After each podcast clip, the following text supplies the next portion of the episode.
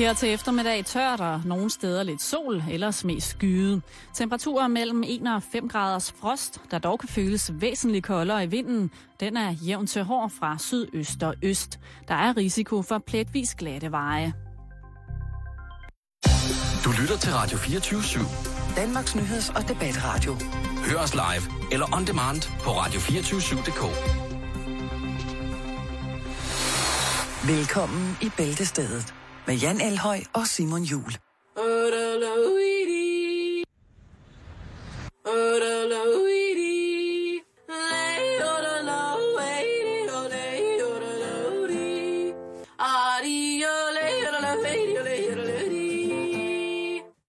Hvad tror du egentlig, der bliver sunget der? I, altså, Hvad mener du? hvad jodler hun? Det, det godt være, det var et signal, ikke? hvor hun siger, synger... Et kald? Ja, hun, lige præcis. Et Ja. kald til sin, øh, til sin staldknægt ude på, på de tyske højsletter.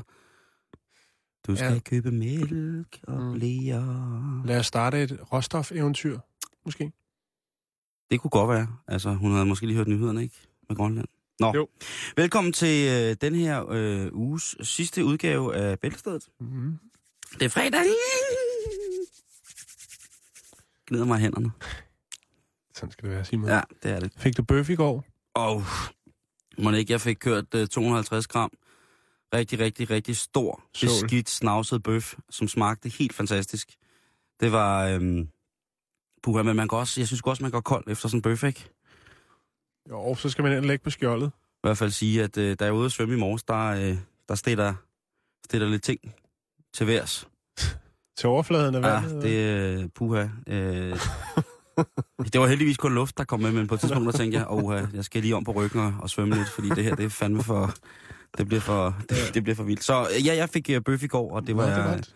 Du snakkede meget om det i går. Ja, og jeg vil bare lige øh, følge op på det. stor tilfredsstillelse ved at spise kød, har jeg. Det, det må jeg sige. Jeg kan følge dig 100%, Simon Juhl. Tak skal du have, Jan. Øh, noget med kæber. Noget? ja, vi starter ud i, i, med noget med nogle kæber. Ja. Vi skal til Sydkorea. Vi skal til hovedstaden. Det er mit Seoul. fødeland. Mit fødeland. Mm-hmm. Det er land i verden, som får foretaget flest plastikoperationer. Ja, og det er lige akkurat det, det handler om. Åh oh, nej. Er det, nej, det er kæber. Det kan jeg godt regne ud nu. Det er en øh, plastikkirurgisk klinik i Seoul, som øh, er blevet idømt en bøde på 2800 dollars for en skulptur lavet af knoglerester fjernet fra patienter. Hvad skulle de bruge dem til, hvis de bliver fjernet? Man fjerner jo ikke bare folks knogler, hvis de kan bruge dem, vel? Nej, men øh, det er ikke sådan helt... Øh, det kommer vi til, Simon. Okay. Øh, de lokale myndigheder beordrer i hvert fald klinikken, som ligger i det distrikt, som jo er blevet verdensberømt, nemlig Gangnam. distriktet. Gangnam. Gangnam. Ja, Og det er der- de riges hood. Det er, ja, og de wanna be rige, ikke? Jo, ah, det er, øh, Er det? det er faktisk et, det, en af sådan... Der er to forskellige distrikter i Seoul, som har ligesom de voldsomme, øh, voldsomme penges hovedsæder, sådan noget Samsung og Hyundai og sådan, de, og de ligger øh, til dels i, i, i Gangnam. Okay. Øh, så det er ligesom posh, posh, posh. Very posh.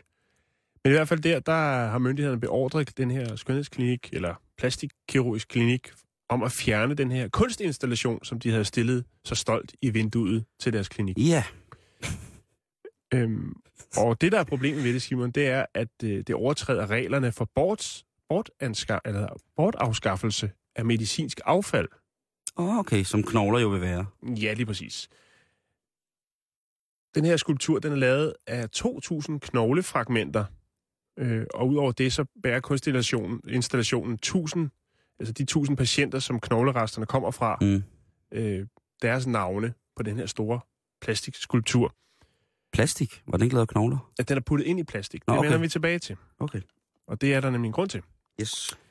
Men øh, hovedsageligt så er det, eller det er faktisk øh, fra patienter, der har fået indtaget indgreb i deres kæber, for mm. at Mhm. få en øh, lidt mere lækker, smal kæbe. Åh, oh, ja. De har lige fået slevet lidt på kæven, som man siger. Ja, okay. Og øh, ham her, klinikejeren, øh, chefen der, han var altså ikke helt klar over, at, ligesom, at øh, det var ulovligt at lave sådan en skulptur her. Han havde endda øhm, indkapslet de her sådan, kæbestykker i plastik. Altså, der indgik plastik i den her skulptur, ikke? Så de var ja. ligesom indkapslet på en eller anden måde for at øh, forhindre direkte kontakt med offentligheden, som øh, klinikejeren siger. Okay.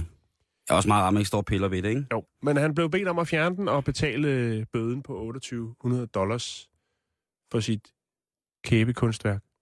Jeg har surfet hele nettet tyndt, Simon. Jeg har ikke kunne finde, der er kun lagt et billede op, og det var faktisk klinikejeren selv, der havde lagt det Mm. stolt op og sige, se her, hvad vi har lavet ud af jeres dejlige, flotte kæber. Kan jeg vide, om det havde været anderledes, hvis han havde spurgt, anderledes, hvis han havde spurgt de patienter, som at øh, kæberesterne var blevet bortopereret fra?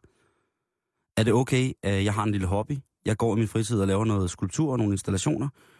Det, jeg har fået mørtlet ud af dig, kan jeg få lov til at bruge det til en af mine installationer? Jeg tænker mere, at, at, at, at patienternes eller kundernes navne står på den her skulptur. Ikke? Det er Jo. ikke sikkert ligesom, øh, og vi har jo været rundt om det før, Simon, med en øh, sydkoreansk dame, som fik eller skænkede sin mand nogle ufattelig grimme børn. Og det viser sig, at hun havde virkelig været under kniven til en helt stor Ja. guldmedalje. Ikke? Det er jo ret vildt, at det er at det land. Der må være øh, mange, som, øh, som sidder og, og, og er kede af den måde, de ser ud på, ikke? Jo. Ja, og øh, af de der Ja, hvad er idealet? Hvad er idealet for dem? Jamen, det ved jeg ikke, Jan. Har de et forbillede? De gange, jeg har været dernede, har jeg jo bare... Der overheder det jo. Der har det jo været, bare været rigtig dejligt, at øh, der ikke var så mange, øh, som ikke lignede mig. Det var, jeg kan huske, en af de første gange, jeg var der, hvor jeg stillede mig i en park i, i Sydkorea og bare kiggede rundt og tænkte, her bliver der ikke noget Finn Holger med Simon Jul, fordi at... Øh, I er alle sammen båd. de er alle sammen i samme båd et eller andet sted, men, men der, er jo, der har jo været øh, nogle øh, undersøgelser omkring, hvorvidt at for eksempel adoptivbørn fra Korea har det rent psykisk med deres udseende, med, med at, at ikke ligne de andre. Der, har- og mm. der Mm. har været nogle, og det var selvfølgelig en amerikansk undersøgelse, nogle foruroligende øh, oplysninger omkring, hvorvidt at mange asiater faktisk, i forhold til at øh, mange af de idealer, som de bliver fremstillet for, at, som vi også gør, af vestlige øh, ting. Man kan jo se for eksempel sådan noget som manga-tegneserier, hvis man har fulgt med det, at det er mm. en af de første ting, der sker i det japanske øh, manga-stil, det er jo det der klassiske med, at det er asiatisk fremtonende figurer med mørkt hår, men de har alle sammen meget, meget store øjne. Og det er jo kæber. Lige præcis, og det er en af de ting, som man, i de operationer, man foretager rigtig, rigtig meget. Øh, Jeg kender personligt to koreanere, der har fået lavet større øjne. Og det vil de vir- virkelig, virkelig gerne. Altså, det er jo også, når jeg sidder og stener, så ser det jo faktisk også ud, som jeg sover, fordi jeg har så små øjne. Og det, kan, det, det har nemmere ved at se hævet ud, mine øjne, ikke? Mm. Men jeg kan sagtens se. I hvert fald noget. Så er vi advaret. så er jeg advaret, ikke? At hvis jeg Jo. ligger og sover, så... Har du nogensinde øh, prøvet det der med at, altså, at føle dig, jeg ved ikke, om jeg skal sige udenfor, men ligesom, At blive mobbet med det? nej, nej, ikke på den måde, men hvis man går ind i tog for eksempel, hvis du kører med offentlige transportmidler, så er du den eneste asiat omkring. Nu har du selvfølgelig altid stort set været i Danmark, men jeg har engang prøvet det, hvor jeg var i New York, hvor jeg tog øh, subwayen op til Bronx, og tog mig selv i at sidde sådan en varm sommerdag i sådan et uh, subway-tog og kigge rundt, og jeg var den eneste hvide. Og det var faktisk en ret mærkelig fornemmelse. Altså, Mm. jeg følte, jeg var på udebane. Det var det, jeg ville frem til. Jamen, sådan har jeg det jo også, når jeg øh, er i, i Asien jo. For jeg, jeg, på den måde føler mig jo ikke som sådan.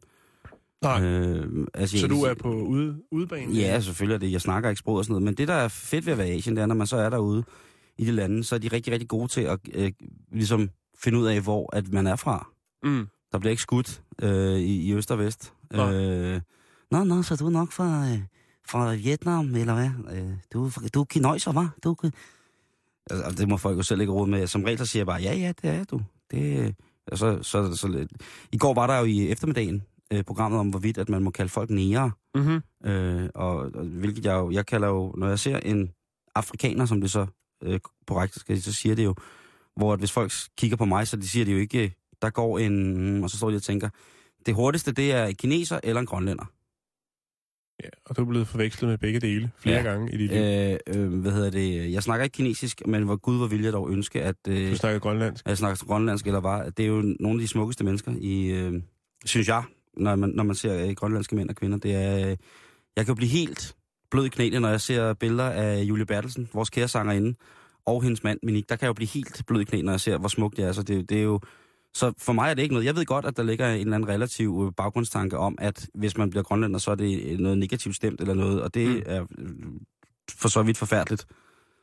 Øhm, men jeg har bare ventet om og sagt på, at hvis, de, hvis det er det, I synes, jeg er, så er det fint. Ikke fordi jeg er utilfreds med at være original fra Korea. Det, det er der så mange fine ting, der er. Øh, Hyundai, der er sikkert mange, der har et fjernsyn der er derfra. Det er pis godt. Øh, jeg, er ikke, øh, jeg bekymrer mig ikke om det. Altså, smålig racisme, det siger mere om de mennesker, som, som har gang i det, end det siger om de mennesker, som de påpeger eller henvender sig til på Øj, den måde. de viser ord, Simon. Ja, men det, jeg synes godt, at øh, jeg synes godt, det må komme. Og hvis der, er- hvis der er mere med, med de der øh, folk, så starter vi med den her. Og hvis de bliver ved, så... Men jeg tæller verbalt. Og det var en fin afrunding på øh, kæbekunst. Det er det. Nu skal vi ud og flyve, Jan. Og, det, øh, Ja. og der er jo... Øh, der er sikkert mange, der inden for ikke så lang tid skal flyve på vinterferie. Og der skal man altså lige hænge sig lidt i, hvad, hvad piloterne de går og, og råder med. Fordi at en pilot, fra, der flyver for det rejseselskab, som hedder Thomas Cook, øh, undskyld, som er, øh, hvad hedder det, partner med Spis her i Skandinavien, de, øh, han mener, at han har simpelthen, eller mange mener, at de simpelthen har været meget, meget tæt på at flyve ind i en UFO. Okay. Det var en Airbus 320, som befandt sig i 10,3 km højde, og den fløj med en hastighed af 830 km i timen. Og klokken var lidt i syv, da den her hændelse den øh, indtræffer. Og en undersøgelse har udelukket, at der var tale om andre fly eller vejrballoner. Objektet var ifølge kaptajnen sølvfarvet og metallisk. Og det så, at vi har lidt en... Øh, altså, der er jo det fly, der hedder Black Box, Jan. Hvor man ligesom kan registrere alt, hvad der sorte boks. Lige præcis. Og der mm-hmm. er Mhm. vi kommet i besiddelse af, af, af The Black Box-optagelsen. Øh, Det er meget godt fisket op af havet. Ja, altså, Eller hvor den nu lå. lige præcis. Og jeg synes lige, vi skal lytte til, hvad piloten siger øh, her på en Airbus 320, da han muligvis... Ah, Altså, de flyver, der skal lige siges, de flyver fra Ibiza. Altså, Partyøen. The Party Town. De flyver fra Ibiza og til Ibiza. Manchester United. Man kunne godt forestille sig, hvad der har været for en crew på den her flyver, ikke? Oh. Af, af, af helt øh, solskoldet englænder på vej fra... Med baked beans mundvin. Lige præcis. Øh, baked beans mundvin og, øh, og speedos, og så ellers bare Man United t-shirts, og så, øh, så hjem over, ikke? Mm. Øh, og hvem ved, måske har piloten også øh, haft en, øh, en, en aften ude. I kan jo selv lige lytte med her på kommentarerne. Ladies and gentlemen, welcome on board this flight from Ibiza to Manchester. I am your captain on this flight. My name is Jorge Fantastico. And I would just like to inform you that I am a party animal. I have been dancing trance and I have been raving all night, you know, and uh, it's like for trying heroin, speed, methamphetamine, crack, heroin, mushrooms, magic mushrooms. I have smoked the hashish, I have the pot, the weed, the smoke of Indonesia, MDMA, ecstasy. I've taken strong ecstasy, Holland ecstasy. Uh, and I'd like to go from Spain, and I like to, I like, yeah, look at this, look at this, look at this, listen to this. I like to play my very, very small banjo uh, on this plane from uh, Ibiza to Manchester. I like uh, this. Uh, uh,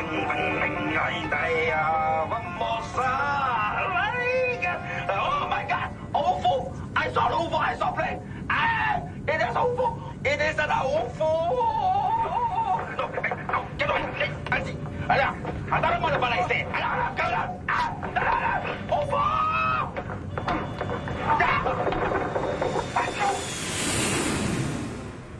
Vil man være hoppet der? Jeg vil i hvert fald forsøge på det. Man vil i hvert fald prøve at komme nogen til undsætning, ikke? Jo, helt bestemt.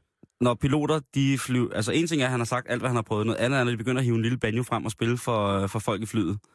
Så er det, man skal, skal, skal... Så jeg tænker bare til jer, der skal på vinterferie snart. Øh, tjek lige ud, hvad, hvad, hedder det, øh, hvad det er, at... Øh, hvordan piloten ser ud, inden at de flyver fra, fra Ibiza til Manchester United. Manchester! Så øh, så skal I meget godt lige at... Og, øh, Fantastisk øh, rekonstruktion der. Tak skal du have, tak skal du have, tak skal du have. Der er noget med, at øh, der er nogle øh, mannequiner, som er kommet i søgelyset, Jan. Ja, Simon, det har du ret i. Vi skal til Storbritannien, vi skal til England, vi skal... Til Manchester. Ja, det kunne det godt være. Det kan vi godt lege. okay, fedt. Øhm, det handler om, at der nu er kommet en voksende efterspørgsel på øh, buttede mannekinger. Børnemannekinger, Simon. Fede børn. Ja. Julemærkeunger. Ja. Hold da kæft.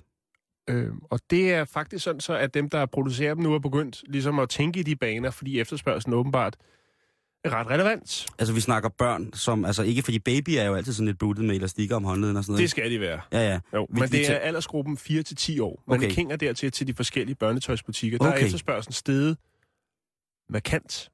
Okay. Så nu er man simpelthen gået i gang med at lave og ja, designe, om man vil, de, øh, flere forskellige varianter af de her øh, plus Okay. size. Ja. Øh, og det er, jo, det er jo ret vildt, Simon, fordi det jo, bringer jo så noget op omkring det her sådan med fedmeepidemien. Mm. Og den er ret...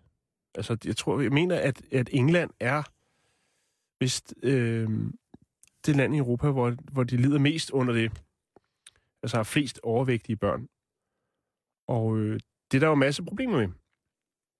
Men, øh, men øh, mindst 20 procent af de unge er overvægtige i England, og øh, det forkorter jo altså ens levetid med ti- omkring 10 år.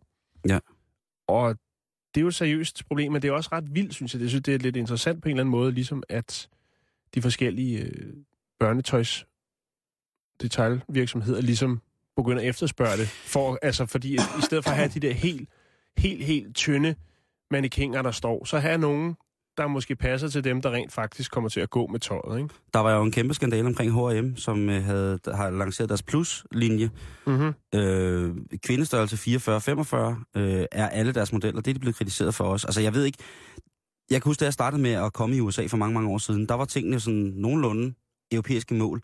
Men jeg kan da huske, at øh, også at jeg lagde mærke til for nogle år siden, en del år siden, at for eksempel flysæderne var blevet større, eller stolene på restauranterne altid var, var meget større. Mm. Plus det, at, at når jeg køber t-shirt herhjemme, så er jeg en extra large, eller en dobbelt XL. Og når jeg køber øh, tøj i USA, så er jeg en, øh, en large eller en medium. Ja. Øh, og rent buksemæssigt, så, øh, fordi jeg jo har dunk, så øh, herhjemme er det fuldstændig umuligt for mig. Jeg har jo sådan et ben, der altså øh, sådan rottelængde ben, ikke? Jeg er sådan nogle, øh, sådan nogle små, nogen der sidder på kommoder, har jeg ligesom. Og der, øh, i kombination, kombination med, at jeg har dunk, og så skal jeg have kort ben, så jeg kan jo ikke få benklæder herhjemme. Nej. Øh, altså, hvis jeg køber en størrelse 36 i bukser herhjemme, så mine ben, de slæber efter mig som sådan en, sådan en sky af, af, af blå spøgelsesdenim. Jeg kan jo ikke have det på, så bliver ligesom nødt til det. Og, der finder jeg så ud af, at jeg helt krop, kropsmæssigt passer rigtig, rigtig godt til, til fede mexikanere. At, øh, at, øh, Så du kører lige over grænsen, når du Når jeg er i Los Angeles? Og... en af de bedste butikker i hele verden, så, så, som jeg ved, det er, at den ligger i, i Austin, og det er en, en tøjbutik, som øh, selv, kun sælger, jeg skal ikke sige navnet, men et, et meget populært øh, arbejdstøjsmærke i USA. Mm-hmm. Og de bukser, når jeg køber en størrelse 36, bum, så sidder de bare på de små kommodefutter. Det, det er helt fantastisk. Og man, men man kunne forestille sig, at Europa er ved at tage den der til sig med, at tingene, i stedet for at, at gøre noget ved folkesundheden, så bliver vi bare nødt til at lave tingene større. Jo, eller i hvert fald, man kan sige, det vil også være en, en anden måde ligesom at putte fokus på det, ved at sige, når du, når du, det du kigger på, det er jo det, du får, men det er jo, altså, jeg tænker, hvis det er mest er large og ekstra large, der bliver langt over disken i børnetøjsbutikkerne i England, mm. jamen, hvorfor skal figurerne så, eller mannequinerne så ikke se ud som, som dem, der rent faktisk kører produktet, i stedet for at der er de der helt øh, sugerør, tynde... Du kan også bare gå indianer på den, ikke? Du Hvad kan gå tænker du indianer på? den, og så bare sige, prøv jeg har fået en fed unge. Så er det poncho indtil du er 16. Oh, men det giver altså også nogle tunge traumer. Jeg vil lige nævne Ja, det en, er øh, rigtigt. Men altså, jeg har været fed hele, hele livet, ikke? Jeg har gået poncho indtil jeg blev... Nej. nej, nej, men altså... Ja, det. Jamen, jeg, ja, jo, jo. Jeg vil lige nævne en sag fra efteråret 2010, hvor en svensk blogger, der hedder Rebecca Silverkron, hun øh, tager et billede i øh, Malmø, i noget, der hedder Ålens City. Orleans. Orleans. Orleans. Og Det er Orleans. et øh, supermarked. Ja, en butikskæde. Ja. Butikskædecenter. Whatever, ikke? Whatever. Øh, der tager hun et billede af en øh, ret realistisk undertøjsmannequin, som man ikke har set før. Den har nemlig realistiske former. Den er, har kvindelige former. Mm.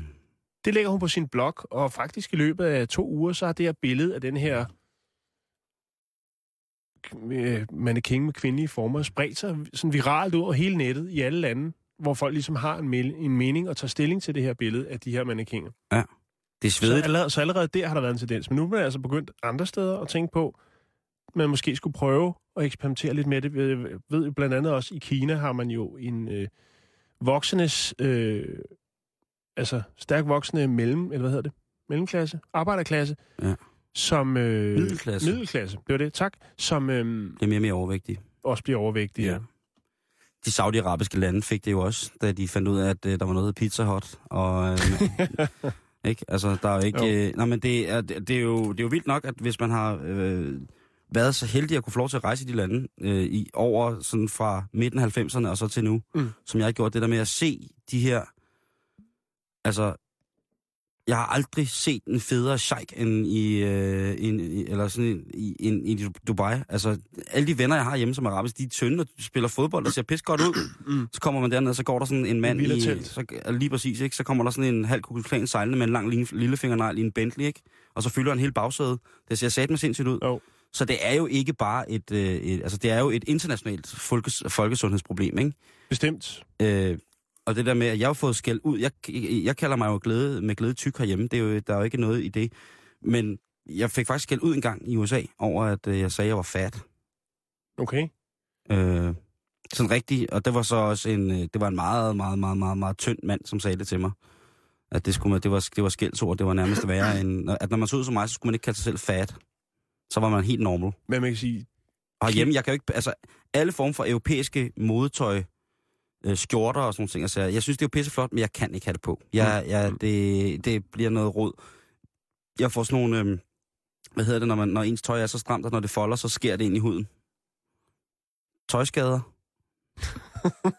jeg, får, jeg, får tek, jeg får tekstilskrammer, hvis jeg prøver de der øh, helt øh, fantastiske øh, danske design Jeg kan ikke... Øh, og der må man jo sige, det, det er jo, ligger jo, og det er jo bare modverden, ikke? Og det er jo klart, at når man er bygget øh, som jeg, så er det jo klart, at øh, så er man ikke god til at få, øh, få de der ting på.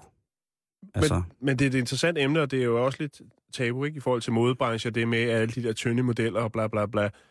Så synes jeg faktisk, det... Altså, slutningsvis vil jeg sige, der synes jeg faktisk, det er meget øh, fornuftigt, at man ligesom tager hul på det på den måde, og laver nogle mannequiner, der minder lidt mere om kundeklientellet. end det, de det, det, der hedder virkeligheden. Præcis. Jeg er fuldstændig enig med dig, Jan. Det, øh, det er sejt, det er sejt. Øh, plus at, hvem vil ikke gerne have en lidt tyk børnemannequin stående derhjemme? Jeg kan ikke lige komme i tanke om nogen. Jeg vil i hvert fald gerne. Jeg vil i hvert fald, øh, jeg vil i hvert fald rigtig, rigtig gerne have det. Men øh, det bliver spændende at se, når det kommer frem, ikke?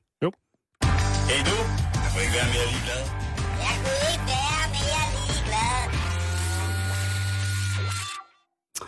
Ja, så den må vi lige få med på weekend, den her. Øhm, BT, eller Ekstrabladets TV, her er de nye øh, Paradise-stjerner. Jeg kunne ikke være mere glad. Politikken, bliv hurtigere til VM halvmarathon med 10, 20, 30 intervaller. Jeg kunne ikke være mere glad. Berlingske Guide, dansk kunst for dummies. Gab. Jeg kunne ikke være mere glad. BT, er min skov for erstatning. Det kunne ikke rave mig mindre. Øh, se og hør, Peter Birk, jeg er ked af det. Det, altså, det kunne, Peter, I'm sorry. Hvem er Peter Birk? Lige præcis. Lige præcis. Jeg ved det, fordi at han har været kæreste med Amalie. Det er ulven. Mm. Altså ikke den rigtige ulv. Jyllands, Jyllands Posten, gå til spejder og bliv chef. Det er en øh, fynsk sociolog, som udtaler sig om, øh, hvad spejder-tingen er god for. Man kan jo lige eventuelt, hvis det er, læse op på, hvem øh, Lord Baden Powell var i virkeligheden. Jeg kunne ikke være mere ligeglad. Hey du, jeg kunne ikke være mere ligeglad. Jeg kunne ikke være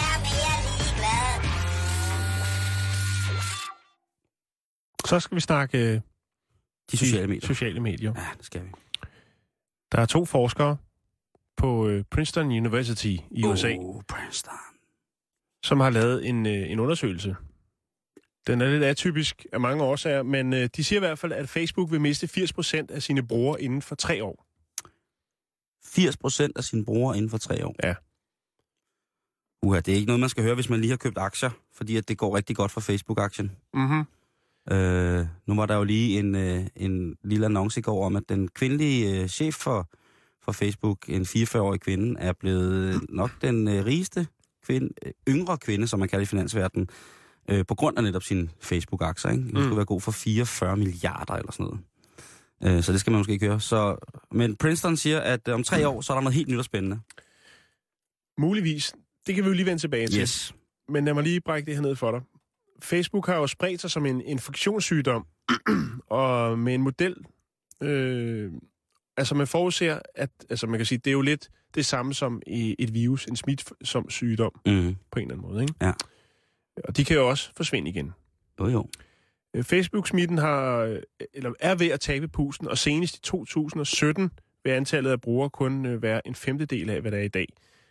Det viser en ny analyse gennemført af John Canarella og Joshua Speckler, som øh, går på øh, Princeton University, eller arbejder på Princeton University i USA.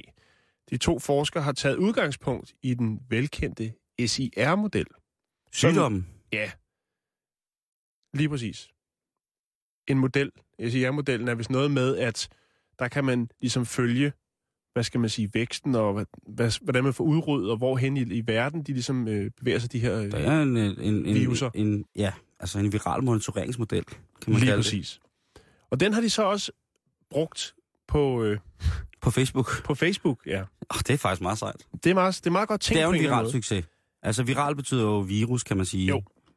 Normalt så bliver SIR-modellen brugt i forbindelse med altså følge spredning af smitsomme sygdomme som mæsling og røde hunde og den slags ting. Men nu har jeg altså prøvet at, ligesom at putte den over det her, den her SIR-model på de sociale netværk. Øh, Første gang man anvendte den her model, det var øh, på MySpace, øh, der blev oprettet i 2003 og toppet i 2008. Øh, men som jo i dag stort set er væk. Og Hvornår har du sidst været på din MySpace, Simon? Øh, ja, ved ikke jeg lige ikke. præcis. det, men man rammer det jo en gang imellem, når man finder noget interessant musik, som, hvor de stadig har altså noget god, øh, god russisk techno, så har de tit en MySpace-profil, som man lige skal ind og, tjekke for, ikke? Jo, Noget god Jo. russisk trance her til weekenden, så uh, ja, lige præcis. Men efter at have valideret denne her sådan, øh, model for udbredelse, øh, og bruge den ICR, SIR-model til sociale netværk, så har man altså også øh, gjort tilsvarende med data for Facebook. Og øhm, der er det altså, man vurderer, at øh, omkring 2017, så er Facebook, øh, så har de mistet 80% af sine brugere. Shit. Øh, under de givende for, forudsætninger, så er analysen jo gennemført helt korrekt, ligesom man gjorde med, med MySpace, øh, da man kørte den igennem det her med sociale netværk. Øh, men nu er der jo så bare lige det, at Facebook jo er et væsentligt større netværk og har ja, flere brugere. Det er dog værd at notere, at øh, John Canarella og Joshua Speckler ikke er forsker med speciale i spredning af sygdomme eller sociale medier. Nej, men De det er Ph.D.-studerende, Simon, ved Princeton University, tilknyttet øh, Department of Medical and Aerospace Engineering. Så de har nok øh, godt fat i matematikken i virkeligheden. Og det er jo også Ja. det, som, som SIR-modellen den ligesom gør. Den beskriver en spredning af en smitsom sygdom, ikke? Jo. Som vi så antager, at, at, at, at casen det vil så være Facebook, ikke? Men det, der så er sjovt, det er, at det kan jo også øh, danne udgangspunkt for en anden form for, for matematik, øh, som hedder en SPR-ting. Øhm, og det er, hvor man altså kombinerer matematik, øh, biologi, historie, øh, alle mulige former for, for ting. Mm. Og så ud fra SIR-modellen kan man lave noget, øh, nogle beregninger på, øh, hvordan ting vil aftage eller eventuelt øh, øh, stige. Øh, og det er jo, jeg synes, det er ret sjovt, fordi at man taler jo hele tiden om det her viral og viral og viral, og det er så smart det hele. Og, og viral kommer jo bare fra, at det er, at, at det, det er virus, altså vira, øh, som, som Mm. mm. rammer. Ikke? Så derfor Jo. er det, det er faktisk virkelig... Øh, Det er jo en sjov idé, men det virker jo også lidt Ja. som et hobbyprojekt for dem, eftersom at det er noget helt andet, de jo til daglig går og beskæftiger Man- sig med. man kan sige, at, at SIR-modellen, øh, der står, hvad hedder det, S, det står for øh, øh, susceptible, altså modtagelig. Mhm. Det er så også der ligesom er modtagelig over for, for brugen af Facebook. Uh, infectious, det står I'et for, eller inficeret, det vil sige, når vi er i gang med det her, når det er i fuld flor, når vi er afhængige af vores Facebook. Og så removed, altså fjernet, øhm, hvordan at vi øh, ligesom fjerner os fra det her igen, eller virusen aftager, eller vi en eller anden form for behandling, det er jo ret voldsomt nu, kan få lov til at Ja, når det kommer til sociale medier, så er det ret vildt. Ja, men, men, det, er men det er, det er en, jeg synes det virkelig, det er en sjov idé. Det er, det er en, en det fed er en idé. sjov idé. Hold kæft, hvor må de kede sig. Begge de her to forskere, ja, eller har meget fritid, Ja, lige præcis, ikke? Øh, begge de her to forskere finde har faktisk Facebook. øh, Facebook-profiler, begge to, men de bliver ufattelig sjældent opdateret. Så det er ikke fordi, det er noget, der har taget fat i dem. Men Det de kan godt være, fald- det er sådan, det er nu. Det kan godt være, at deres professor er kommet til dem og sagt, eller en af deres øh, dekaner Mm. Har henvendt sig til mig og sagt, drenge, skal I, I er simpelthen så dygtige til matematik, skulle I ikke lave noget andet end at sidde der på Facebook øh, og søge efter øh, videoer, hvor man måske ser lidt ser mænd i bikini? Jeg ved det ikke. hele deres øh, diagramorgie og udredning omkring det her med Facebook og Facebooks øh, spået død i 2017, har jeg i pdf-format, som jeg vil lægge ud på vores, øh, på vores Facebook. Og så kan, man, øh, så kan man sidde og hygge sig med den i weekenden, hvis man var op og støde over noget tung matematik. Jeg Du, synes, det, øh, det, det, jeg synes, det er sjovt, det her, Simon, med at man altid har så meget fokus på, hvad er det nye? Hvad er det, de unge? Ikke? Men Der var, er det en uge siden, der var artikler omkring, de unge, de gider ikke Facebook mere, nu er det Snapchat og sådan noget, men, men hvorfor er det hele tiden, det skal være det der med, der kommer nye, hvad er det nye? Hvad går vi, hvad går vi glip af? Altså, Ja, jeg synes, man ikke er Facebook, med på det. Facebook er god til mange ting. Mm, jeg elsker For eksempel Facebook. før i, tiden, i, før i tiden, hvis du havde en eller anden interesse, Ja. og du skulle finde ligesindet, eller der måske ikke var nogen ligesindet, men du håbede på, at der kom nogen ligesindet, så skulle du måske lave et forum, altså bygge en hjemmeside, et forum, hvor du kunne så invitere ligesindet ind og øh, dele viden, oplevelser osv. osv. Ja. På Facebook kan du lave en såkaldt gruppe, jo, det tager jo ja, et minut eller sådan Ja, noget, og så kan, vil du, så kan du øh, lave en, der hedder til os, der bare ikke kan lade være med at spille sten, saks, papir, og så se, om der er nogen, der hopper på den, og er med der, har samme problem, eller til os, der har en chihuahua, der hedder Tokyo Blue, eller... Til Jeg os, godt har du mig- det? Har du en chihuahua, der hedder Tokyo Blue? Nej, vi har en Facebook-gruppe, der hedder det. Nå. Øhm, eller til os, der vil tabe 10 kilo, men mangler viljestyrke, og en kæreste, der hedder Preben. Altså, man kan lave Facebook-grupper for alt, Signe. Jeg synes, det er fint. Jeg hører til den del af befolkningen, som jo, da jeg var yngre, måske havde et begrænset øh, netværk, fordi der var mange ting, som jeg lavede, som ligesom... Og det var ikke fordi, at jeg blev mobbet eller noget. Det var bare, jeg synes bare, der var nogle andre ting, der var interessante. Øhm, og det der med, at internettet er så farligt, og nu, det, ved jeg godt, nu, nu udvider vi ligesom perspektivet omkring den her Mhm. samtale. Men jeg mener, at... Øh, jeg, jeg, jeg mener, det lyder så... Det lyder så piskende, men jeg synes, at det er fantastisk, at der er nogle mennesker, som sidder og måske normalt ikke ville have haft det, Øh, og der er mange, øh, har haft et socialt set netværk i den virkelige verden, som, mm. som øh, har det på, på altså virtuelt, ikke? Jo. Og øh, så ved jeg godt, der er mange, der siger, jamen man skal da ikke, man må da ikke negligere den virkelige verden. Og så siger han, prøv det kan jo godt være, det er et bevidst fravalg. Hvis Og hvorfor er det ikke lige så øh, okay at leve øh, i, i den der virtuelle verden? Jeg kan da godt se, at måske får man ikke noget motion, eller man møder andre mennesker på den måde, men jo, du møder jo andre mennesker. Og øh, jeg kender der ufattelig mange mennesker, som har begge dele velfungerende, altså et virtuelt liv, og så et, det, der hedder i situationstegn et virkeligt liv. Mm-hmm. Øhm, og de føler da ikke, at de er blevet ramt af en eller anden Facebook-virus. Så, så er der dem, som så, når de læser sådan en undersøgelse her, tænker, hold nu kæft, jeg er jo inficeret, jeg, jeg, jeg er færdig, jeg må, jeg må komme ud af det her, ikke? Jeg ved det ikke. Øhm, jeg, jeg synes, der skal være plads til alle sammen. Og det er jo ikke fordi, at man kan sige, det er den eneste måde, at internettet på den måde fylder på, eller Facebook fylder på, det er jo, når folk lægger mærke til, at der er nogle andre folk, der bruger for meget tid på det, ikke? For når man selv sidder med det og ruder, så er det ligesom sådan, at Bliver man opslugt i ja, man bliver, man bliver, man bliver sociale medier. opsluttet i sociale medier. Simon, jeg lægger øh, lidt tung matematik ud på vores øh, Facebook-side, så man lige kan ja, regne efter, hvis man har lyst. Hvis man er helt deroppe, regne efter om udregningerne omkring Facebooks død, spået død i øh, 2017, Det synes jeg har fedt. noget på sig. Hvis man vil lave sin SIR-model om, øh, og ligesom komme med korrektioner i forhold til, at det er blevet om til en SRP-model, så er du velkommen til at skrive ind. Vi kan absolut på ingen måde svare på, hvad der er, der er gjort forkert. Hej, jeg hedder Mads Steffensen, og lige inden jeg øver mig på saxofonen, så lytter jeg til Bæltestedet. Vi skylder måske lige at sige, at Facebook-adressen den er facebook.com-bæltestedet. Mm-hmm. Det er ikke nogen hemmelighed, at både Jan og jeg jo for længst har rundet de 30. Det, Ja, og det Det var... er det i hvert fald ikke mere, så åbenbart. Ah, nej. Okay, blev du sur der? Nej, overhovedet ikke. Nu kan det godt være, du blev lidt fornærmet. Du ved, jeg har et rimelig afslappet forhold til min alder, Simon. Det ved jeg godt. Men du er også så youthful og saftspændt på mange måder, Jan. Øh, mærkede det selv, da jeg masserede dig i dag på kontoret. Det var Mm. en saftspændt oplevelse. Mm-hmm. Øh, hvad hedder det? Men øh, jeg har lavet en liste her over øh, ting, folk over 30 skal til at indse.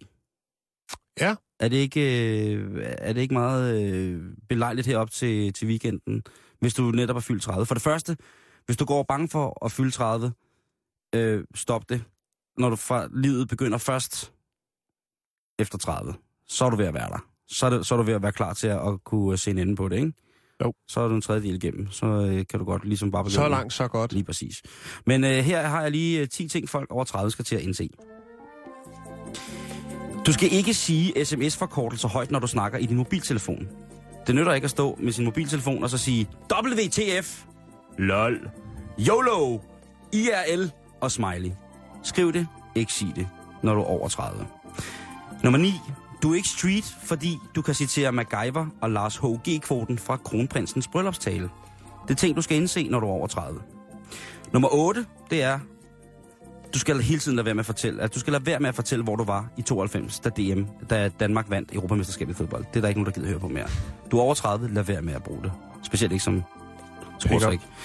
Øh, ting, som folk over 30 skal til at indse, det er, at fladskærme ikke er det nye. Lad være med at tale om fladskærm, som om, at det øh, er noget, der kommer til at ændre fremtiden, fordi det har været her lang tid. Indse det. Hvis du er over 30, så skal du til at indse, at du ikke skal cykle med, med dit headset på til telefonen, og så snakke ind i telefonen samtidig. Det er derfor, det hedder et headset. Det hjælper ikke med cykelhjelmen. Mm. Øh, den femte ting, som du skal til at indse, når du er over 30, det er, at øh, du skal lade være med at sige hele tiden, at Burhan G. han ser ældre ud, end han er. Fordi Burhan, han er the forever 27. Slut. Når du er over 30, ikke bland Burhan G. i dit almindelige fysiske forfald. Stop det. Når du er over 30, så skal du også til at indse, øh, at du bliver nok nødt til at stoppe med at sige awesome, eller oversætte awesome til psycho-nice. Det er øh, forkert at bruge til forældrekonsultation. Nummer tre, du, øh, den tredje ting, du skal på listen over ting, du skal til at indse, når du er fyldt øh, 30, det er, at øh, du skal holde dine opskrifter på frisk ost helt tæt på kroppen. Så dine venner, som du jo har, øh, de vil nappe den. Man begynder at nappe, øh, nappe Opskrifter fra opskrifter fra hinanden, når man kommer over 30. Så hold frisk ost opskriften helt tæt til kroppen. Øh, det er en af de helt store single plusser ved, øh, hvad hedder det, at være over 30, det er at kunne sige, at man laver sin egen ost. Nummer to på listen over ting, som øh, man skal til at indse, når man er over 30, det er, øh, man skal indse, at der nok, at det er okay ikke at fatte, hvad den på 29 snakker om. Det må du godt til at indse. Og når du er nummer et på listen over ting, du skal til at indse, øh, når du er over 30, det er, at øh, et klaver, det er altså ikke et møbel. Så ved du det, så kan du tage den med på weekend. Hvis man altså er over 30. Jo, jo, jo. Du kan også begynde at tænke på den, hvis du er 29 og fylder 30 om en uge, ikke? Det skal du øh, i den grad øh, have lov til. Vi skal til, øh, til noget, jeg ved ikke, om det har noget med 30-årsalderen at gøre, men det har noget at gøre med, at der er udbrudt øh, en, øh, en bøf, Jan, En bøf? i et miljø, som, øh, som jeg ved øh, bruger utrolig meget tid foran deres radio på at høre bæltestedet. Og det er bedemænd. Ja. Der er bøf i øh, bedemandsbranchen. Når der bliver lagt den sidste make-up, og puderkvasten bliver kørt henover Mm. Over sovsåen, så øh, bliver der lyttet til bæltestedet mange steder. Det gør der utrolig meget. Øh, på krematorier. Stort hit på krematorier i Danmark er vi. Øhm, og det er altså øh, bedemænd af den gode gamle skole. Altså her, hvor man kommer hen i den her butik, hvor de har øh, vaser stående i vinduet, og så har de sådan nogle øh, lamelgardiner, Kolde hænder. lige præcis. Øh, og øh, så kommer de hen, og så har de en grip på skulderen og en høj hat, og så kommer man ned, og så snakker man om, hvad der skal ske, når, øh, når man skal herfra. Når, øh, når mormor, hun, øh, hun er sunket helt ind og, øh, og skal herfra på en ordentlig måde. Og så har man den her øh, personlige kontakt og forståelse selvfølgelig også for det problem, det kan være. Øh, eller det, mm, ikke et problem, men de forskellige ting, der kan, kan opstå, komplikationer omkring begravelser, ikke? Man godt den her øh, ting. Og der, øh, der er der sket, øh, jeg ved ikke, om der har været noget lobbyisme i gang, men det er faktisk splinter nyt nu, at man som bedemand skal certificeres. Du kan ikke bare lave put i hulfest, og så, øh, og så sige, det er godt, stik mig en regning, øh, øh nu kører, så kører bussen, vel? Det, øh, nu skal de certificeres, og det, øh, det, en af de første, der blev certificeret, var et, øh, øh, hvad hedder det, et, øh, et, et bede, gammelt klassisk bedemandsfirma, som hedder øh, Bosens og Akkebal i Vejle, øh, som fik lov til at få den her I ISO, eller ISO 9001 certificering. Det er en, der koster knapper, skulle jeg at sige. Det, øh, det, ISO-certificeret, det koster det er lige præcis, ikke? many money. Og det er jo altså øh, DS-certificering, som står for, for de her ting. Ikke? Og det, øh, og, og, men så er det også rigtigt. Det er ligesom det der økologiske mærke på, hvad hedder det, på, på maden, vi køber. Ikke? At øh, hvis det er der, så, øh, så skulle man tro, det var i orden. At der så er rigtig, rigtig mange økologiske produkter. Der er noget fucking lort. Det er bare, hvad det er. Mhm. Mm-hmm. Men hvis du går ind til en øh, bedemand, som er ISO-certificeret, så ved du, Han kan sige krav. ja, Der, der, er, blevet, der Ja. er blevet brændt og begravet Balsameret. og balsameret øh, i, i flere generationer, og der er Ja. styr på pisset. De spytter dem ud. Men i ordentlig stand, ikke? øhm, jeg var så inde på den her hjemmeside, øh, jeg var inde på nogle forskellige bedemands hjemmesider, for ligesom at finde ud af, hvad koster det at blive stedt til hvile? Når Mm. vi er taget herfra, og vores fysiske hylster på en eller anden måde skal også, Videre. Ja, skal videre. Hvad gør vi så med det? Og, hvad, altså, og det, er meget, det er jo meget almindeligt i Danmark at blive begravet i kiste. Så jeg har taget udgangspunkt i, at øh, man øh, bliver begravet i kiste. Og der kan man øh, hos øh, den øh, nylig certificerede, ISO-certificerede bedemand, altså få en, den, altså den billigste begravelse med, med alt til. Mm. Øhm, det er jo altså, hvor der er øh, alt inkluderet. Øhm, sådan noget med et, et, et honorar, som omfatter, at man har... Budget, øh, budgetbegravelse. Jamen altså, det... Hvad kalder man den billigste? Hedder den noget Jamen, specielt? nej, det ved jeg ikke. Jeg synes bare, den er god til prisen, tror jeg. det synes jeg er meget fint. Øh, altså, altså sådan noget som et, et, et, et etableringshonorar af, af begravelsen, øh, det er jo noget, som indbefatter en hel masse ting, som man, skal, som man jo ikke, måske ikke har overskud til at tænke på i sådan en situation. Øh, det er sådan noget koordinering af mindehøjtidling, bestilling af indrykning af annonce, du ved, professionel vejledning, såvel som før som efter begravelsen, Mm. alle de der ting, ikke? Mhm. Mm-hmm. Skal man have. Så skal du have en, øh, en, øh, en boks, put boks. En kiste, den billigste kiste, jeg fandt, var til 6.000 kroner øh, på nogle af de her certificerede bedemandssteder.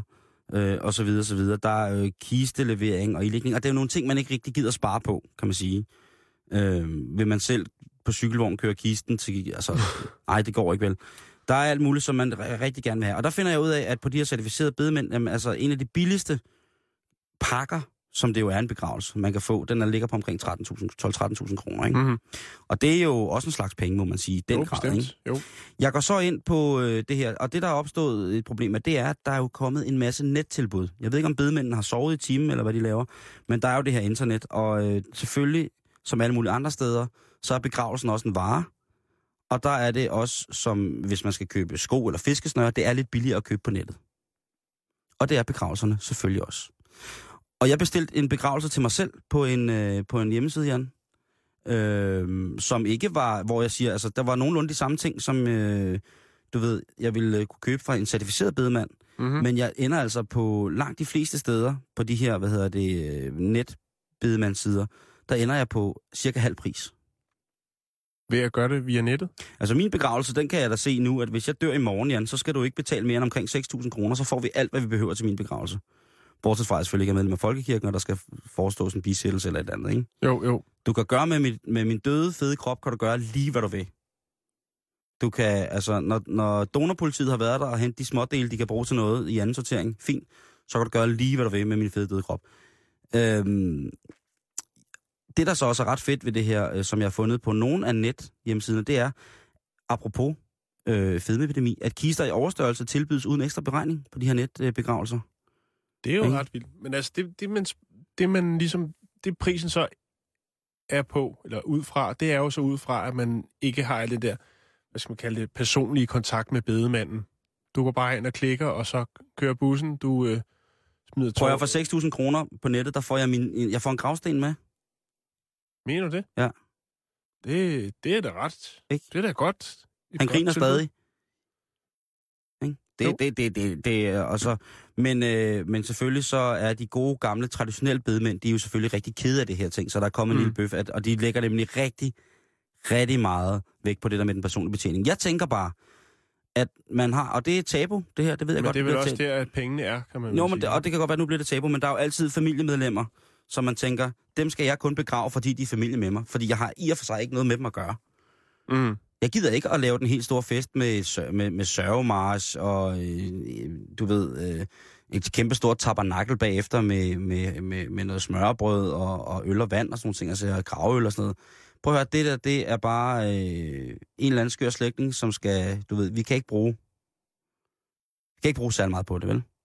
Så tænker jeg, så er netbegravelsen en rigtig, rigtig, rigtig god, et rigtig godt alternativ, ikke? At Jo. man får, får halv pris, og man ellers så kan lave putte i hulfest, uden på nogen måde og, og hvad hedder det, rive budgettet, udover at man selvfølgelig øh, river budgettet for, for rigtig mange penge. Ikke? Så er det, øh, og der er også, øh, da jeg kiggede på, hvad hedder det, øh, det der også er godt ved, ved netbegravelser, det er jo, at man kan finde rigtig, rigtig mange fine ting, som de tilbyder Øh, og man kan se alle tingene, hvor begravelsen, begravelsesforretningen, den fysiske begravelsesforretning selvfølgelig, beror på, at man kommer ned og ser tingene. Om skal det være en svensk økologisk urne? Skal det være en bastkiste? Hvad vi Håndskåret gå? Lige præcis. gravkiste. Skal det være ja. Ja. Lige præcis en, en, en, fedt, en fedtsleben eller bast sarkofag? Øh, hvordan skal vi mumificere og sådan nogle ting og sager? Øhm, men altså, hvis man skal forestå en hurtig og, øh, hurtig og nem begravelse, så kan jeg bare kun anbefale, at man gør det via nettet. Jeg vil lige sige, at jeg har fundet en hjemmeside her, der hedder discountbegravelser.dk. Ja, Og der er simpelthen det hele sådan penslet ud, hvad er det, man betaler for. jamen, den har jeg også været på. Har du været på Og den er den? skide god. Rustvognskørsel, inklusiv 20 km, altså det er jo... Jamen, det er jo Ikke? det. det altså, prøv, det, det er punkt, og det er prikkeligt. Ja. Og hvad sker der så, hvis man kommer ud over de 20 km, ikke har flere Jamen, så er det 14 flere- kroner per, Bliver der så bare sat, ekstra på, kilometer. bliver der så sat ved et busstopsted? Det ved jeg ikke. Øh, ilægning i kisten, det koster 545, Simon. jo, men det er også noget, man kan klare selv, ikke? Jo, men der er jo... Men nu er der selvfølgelig sikkert regler, som jeg ikke kender om, med sådan noget med, at hvis man har usømmelig omgang med døde, Jo. der, det er blevet nævnt over for mig øh, tidligere af, fra Fordensmarkens side, at øh, der er det noget, der hedder usømmelig omgang med lig, og det er, øh, det er strafbart i den grad. Jo. Øh, så det skal man selvfølgelig også. Man skal selvfølgelig... Men altså, øh, ja, gå nu på weekend og vid, at øh, selvom øh, om momse snart skal herfra, så behøver du ikke at rive dig, hvis det er, at, øh, at du tænker, det vil momse heller ikke synes. Der er jo mange gamle mennesker, som på deres gamle tid siger, det skal du ikke bruge penge på. Nej. Man kan jo ligesom sige, når de er døde, så skal de ikke bestemme mere. Men hvis man nu og skriver, at hvis man har levet øh, et øh, betænksomt økonomisk liv, Mm. ikke? Jeg, jeg er Fordi helt altså for eksempel dem, der ser luksusfælden, er det her jo øh, amme, namme, namme, nam. mm-hmm. Amme, namme, namme, nam. Øh, at, at man også kan, kan på den måde øh, øh, blive begravet, ikke? Jeg tænker på, om de her bedemænd, som har forretninger, men ikke har nogen hjemmeside, om de måske, det kommer lidt bag på dem, det med internettet. Og nu sidder de i saksens, for selvom de er gamle, veletablerede begravelsesforretninger, mm. Så er der altså udsel, udsolgt for alle de gode domæner. Det er jo også et problem, Simon. Fordi hvis det første nu, det som bedemand rører på nettet, så er bedre begravelse, god afsked, øhm, alle de der, Strandvejens bedemand for eksempel, ikke? Vi ses røvhuller. Eller begravelseservice.dk. Altså alle de der gode er jo taget. Ja. Det er jo derfor, at jeg siger, ej, vi skulle have været på nettet. Jeg kunne godt tænke Hvorfor mig, gjorde vi at, ikke det i øh, 96? jeg, jeg synes jo, at sådan nogle øh, katolske begravelser, hvor at man får et foto på gravstenen, og man lægger lige det barat, og familien kommer og tager den sidste afsked, og man får den sidste olie og alle de der ting, hvor det ligesom bliver et form for show, fordi man vælger at tro på de her gamle øh, eventyr, som, øh, som jeg betegner nogle religioner som, altså, hvis jeg skal begraves, så vil jeg sgu hellere have, at folk, øh, hvis, når jeg skal begraves, at folk får noget godt at spise og drikke. Mm. Ikke? Og så kan de stå og øh, fortælle om, øh, at de måske engang har hygget sig et eller andet sted med, med, med nu afdøde Simon Jul. Og så på den måde vide, at jamen, prøv at høre, der blev i stedet for at blive lavet en flot kiste med guldhåndtag eller et eller andet, inden han skulle brændes øh, øh, og strøs ud over øh, forbrænding i Roskilde Kar, så er der altså øh, andre ting, man skal snakke om. Ikke? Det kan gøres for 6.000 kroner. Bare, øh, bare så, så, så I ved det, at, øh, det er, at det er muligt ikke at, øh, at, at rive sig selv. Må jeg lige sige Ja, en lille ja. sluttende bemærkning? Jeg så Ja. faktisk øh, nogle amerikanske nyheder omkring øh, det her med, at nu sagde du det med, at en XL-kiste ikke kostede ekstra. Mm. Nu er de så bare fået det problem Det er i 120 USA. kilo plus. Ja, nu er det bare fået det problem i USA, øh, på grund af overvægtige, at nu er brændeovnen ikke stor nok. Du kan jo bygge kisten så stor du vil, men det jo bliver jo lidt dyrt for bedemanden, eller krematoriet, hvis de skal ud og investere i en større, en bredere ovn, for ligesom at få torso ind. Så det er faktisk blevet sådan, at øh, man nu kan søge om tilladelse hos øh, de pårørende, og få lov til ligesom at Der, er- til, der, tilpasse kroppen, så den kan komme i brændeovnen. Det der synes er jeg jo lynhurtigt, Jan. Og der tænker jeg jo, jeg er jo helt inde i dongkrisen omkring øh, salget af dong til Sachs Goldman, ikke? Eller deres investeringsfirma, Eller eller er. deres holdingsfirmaer på Caymanøerne. Der tænker jeg jo, at øh, dong, de kunne sætte en annonce i avisen. Øh, der er, krem- altså jeg tør ved med, at dan- danske krematister, de sikkert har sådan en krematorieblad, øh, blad, ikke? Og så kunne de, jeg tør ved med, at de har nogle ordentlige ovne på dong. krematorienyt. Ja, så hvis man har et, øh, hvis man har, hvad hedder det, en, øh, en, en ekstra, et ekstra fed død, så vil de godt øh, hjælpe på vej med at få kremeret. Så skal vi nok, så skal vi, lige, Sten, ja. nå, så skal vi sgu nok få jagtet de der Sax Goldman af helvede til, ikke? Øh, jeg ved ikke, hvad- og Helle Thorning har siddet og spillet, spillet banjo og, og triangel, mens hun har hørt på, hvad der er, blevet, hvad der, hvad der er foregået. Men det, det er tilbud til jer, Dong. Jeg ved godt, at der er mange aktionærer, som står til at tjene en helvedesbunke penge, hvis det er, at salget går igennem. Men tænk på, om I kunne gøre noget, som ligesom vil sætte jer i et godt lys, i stedet for, at I bare er nogle, øh, nogle, freak, nogle freaky øh, typer, som øh, leverer vores øh, energi. Prøv at se, ikke om I kunne hjælpe krematorierne med, at øh, hvis ovnene er blevet for små. Det kan jeg jo sige til, til specielt Sachs Goldman, som jo så øh, er amerikansk baseret investeringsbank. Vi ved, I har problemer i USA med, med at menneskerne er for, for kødfulde til, at de kan blive brændt af. Det kan vi godt hjælpe med. Kom ned og se vores ovn. Måske er det det, de har sagt, Jan, siden af prisen er sådan. Kom ned og se vores ovn. Ja. Skal I lige se os kremere 250 kilo hakket kalv og flæsk? Se, hvor hurtigt og fint smerteløst det går, og det, det, det er plus på energisiden. Den er altid god at have med på weekend, ikke? Jo, jo, jo. Ikke for noget, vel? Jeg vil bare lige sige det. Så skal du ikke tænke mere over det, vel? Så ved du det. Yeah! Ja, Simon? Er du der? Jeg er lige her. Sådan der. Kineserne var de første, der brugte toiletpapir, før det brugte de pinde. Nu går det løs. Unge på, dryk, på drukmarathon i Prag. Ja. Den mest stjålede bog i USA, det er Bibelen. Yes, på hotellerne. Overgravet elkabel aflyser Amin Jensen show. Nå, der er sikkert nogen, der vil sige pis, og så er der nogen, der vil sige, der er sikkert en, der er en gud. Der Borgmesterens signerede underbukser stjålet fra anarkistisk bar. Er, ja, borgmester, så... Kan du ikke lige... Øh... ja, hvis du ville hæfte med. Ja, det vidste du godt. ja, det kunne jeg næsten regne ud. Fordi at den overskrift er der også lige en, der... Er piger det ens øjne. borgmesteren i, øh, i Toronto? Er det Rob, der igen, igen har været ude og... Det er ikke Rob Ford, der har været på spil. Rob Ford, en der har anarkistisk bar. På en anarkistisk bar med noget crack? Nej, Nå, vi, skal, vi, skal til, øh, vi skal til Bruxelles. Vi skal til Belgien. Den fine by. Ja. Hold Det- da op. Det handler om den anarkistiske bar slash museum de Dolmol. Og Morten Messersmiths yndlingsbar. Ja.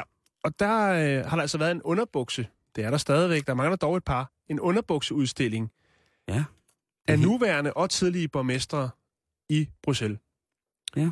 Øhm, og ejeren af den her anarkistiske bar slash museum, Jan Bocour, han øh, er selvfølgelig lidt chok- chokeret over, at der er nogen, der rent faktisk vælger at pille de her sådan, ned fra udstillingen. Hvorfor er det så Det er- freaky i Belgien? Det er altså, den nuværende fanden- borgmesters signerede underbukser, der er blevet hævet ned. Udover at jeg godt kunne tænke mig at snakke flamsk, og godt kan lide trappistøl og muslinger og stik amerikan, så er Mm. mm. altså de, de Benelux-landene, er, det er nogle sære steder. Jan Bokur, som har den her, øh, den her anarkistiske bar, han siger, at øh, udstillingen, altså det, filosofien bag det her, det er øh, altså det her med, at alle mennesker er lige i deres underbukser, uanset om de er berømte, rige, magtfulde, eller alle tre ting på samme tid. Ja, sig det til Superman, som har dem uden på tøjet. Lige præcis. Øh, men kun, altså, det er selvfølgelig klart, at han vil jo godt have de underbukser øh, igen. Og øh, hvis der skulle være en tyv derude, der har nogle samvittighedskvaler, så vil han meget gerne have dem returneret, og så giver han altså også en øl. For at få sin gamle underbukser igen. Ja, altså til museet, ikke? Til udstillingen. Jeg tror, at øh, borgmesteren dernede, han er rimelig ligeglad med dem. Han har jo sagt farvel til dem på flere forskellige måder, før at øh, de er røget op på væggen. Ja, jeg, jeg mener også, at El Negro de Banjuls, øh, den udstoppede nære, var jo også øh, udstillet i længst du sagde ordet? Hvad siger du? Ja, det gjorde jeg. Jeg sagde, jeg sagde ordet, og jeg hørte også, og det, nu, hvis man kan høre i baggrunden, der bliver sagt, hmm, Ja. så er det eftermiddagens øh, Asger Jul, der kommer det ind. var mit øh, stikord nære. det var Så- fra, i går. Jamen, jeg Ja. mødte jo alle dine gæster på vej ned. Åh oh, ja, hvad du til? Øh, når jeg sagde til Chaka, så sagde jeg, øh, jeg kalder dig jo nære. Og så sagde Chaka, jamen det er jo på en anden måde, ikke? Så sagde jeg, nej. Ej, det er på den rigtige måde. Øh, men lige for at afslutte det, så var det jo også i Benelux-landene, at øh, jeg tror, det var i Amsterdam, i kolonistaterne, at de havde udstillet øh, en afrikaner, der var udstoppet, Mhm. mm-hmm. som hed, han hed så El Negro de Banjuls, ikke? Mm. Og han blev først fjernet i slutningen af 80'erne. Øh, det er, det, er- det, Har du det, set det? Nej, jeg har ikke set en udstoppet afrikaner. Nej. Jeg har set en udstoppet nære. Øh, Det så? Nej, jeg har fundet ham på, på, på, på billederne. Mm. Øh, men øh, Men ja, det var en lille historie fra... fra Benelux-landene? Ja. Jamen, øh, det betyder også, at vi skal på weekend. Så finder man øh, i motorvej på, altså langs motorvejen en, en par signerede underbukser, så kunne det godt være fra Bruxelles nuværende borgmester. Og så er der findeløn i form af en øl. Asger, hvad bringer Mm. øh, fredagens øh, eftermiddag? Jamen, øh, vi har lidt fokus på, øh, på salget af Dong. Har I hørt om det her salg? Altså, staten er ved at sælge Dong. Jamen, vi, vi har lige be- bevæget os Okay, ind på ved I, hvem de sælger til? Sachs Goldman. Øh, Men de sælger jo ikke til Sachs Goldman. De sælger jo til deres holdingfirmaer. Ja, og hvem Og ejer de firmaer? og- De firmaer, der bliver... Det er jeg faktisk ikke helt i, øh, helt, øh, i, i klins med, men jeg er ret Nej. sikker på, at det ikke er øh, amerikanere. Ja, men det er nemlig ikke Goldman Sachs, der ejer dem. Nej, det er det Og ikke. det hele humlen her, det er, at der er ingen, der aner, hvem der ejer de firmaer, der køber 19 procent af Dong. De er administreret og kontrolleret af Goldman Sachs. Ja. Men Goldman Sachs er en, sta- en slags uh, stråmand. Så Ja. Åh, ja, det er lidt Det spændende er faktisk. kineserne, eller også er det Ku Klux Klan? nu, nu får du ikke bøf med, med lav fra Millionærklubben, vel, for at lave den her? Nej. Det er godt. Du kan høre mere om det lige efter nyhederne. Nyhederne får du nu. Nu er klokken 15.